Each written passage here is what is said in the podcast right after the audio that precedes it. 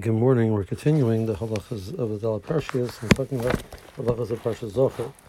And so the Torah is mechayiv one to remember the event that Amalek came to attack Klal and the Torah is mechayiv us in the language of the Parsha to not just remember, but to remember to the point, the purpose of to take action to to address the eradication of Amalek. Uh, so we pointed out that, that since here the Torah gives a command to Klal to, to remember and to Timcha to destroy, uh, that's a different language than the languages which we find in the end of Parshas Beshalach, when the Torah records the event of Amalek attacking Klal Yisrael. Uh, so one, that, even though according to the Magen Avraham, one fulfills the mitzvah of Zocher by reading that parsha, most Achronim disagree one has to read the parsha here, where the Torah gives the command not only to remember, but to, to timcha, etc.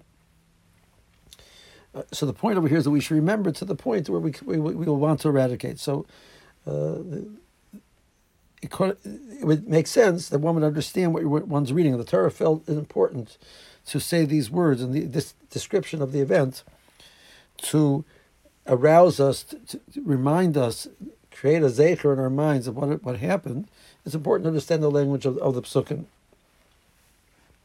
So therefore, some poskim suggest that one has to know the language of the psukim uh, the, when one hears Parsha Zocher. So let's go through the Parsha. It's found in Devorim Chafei, Kapitel Chafei.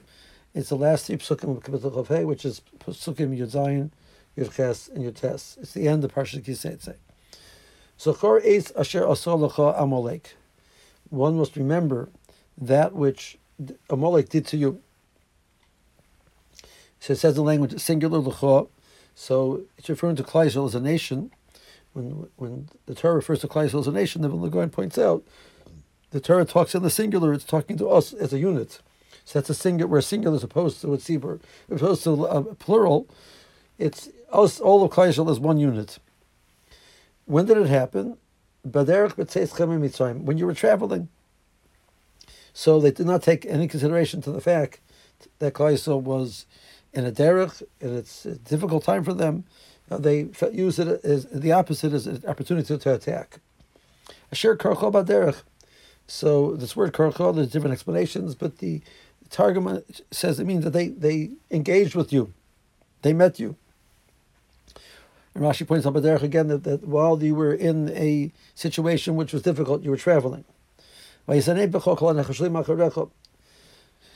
took advantage. They didn't attack Klaisel directly. Uh, there's Rashi brings from Chazal that the Onan gave protection to Klaisel, but their individuals, because of their various different sins, do not have did not have the protection of the uh, the uh, the Ananei HaKavod, and they were traveling outside of the Ananei HaKavod. Amalek used that opportunity to attack those individuals. Those are the Nechasholim Acharecha. So they attacked the, the, tail. So the simple understanding of the pasuk is they killed. The, the Targum says they killed those which were traveling, the stragglers which were traveling behind. And Kleisel in general was thirsty and uh, tired. So they were tired and thirsty. So there is multiple reasons to say that the appropriate thing was to respect Klal need. Amalek was not in danger. Klal was not coming to attack Amalek at that point in time. They were not one of the, mem- the nations which lived in Eretz Yisrael. They had no danger. So the any individual which would have compassion would look at Klal what they went through. They were slaves. They left Mitzrayim. They're going to somewhere which doesn't affect me, so I have no vested interest to stop them. And they're traveling in a midbor, which is difficult, etc., have compassion. But they did the opposite. And they had no fear of HaKadosh Baruch Hu, and they attacked. And therefore, it will be. When the Bershom will allow you to rest, be Kol Yabecha. from all of your enemies, misaviv, around you. In the land which HaKadosh Baruch Hu will give you as your inheritance. So the mitzvah of, of Mechias Amalek, the destruction only take, takes effect when Klal Yisrael is settled in the land and they've conquered all the enemies of the land.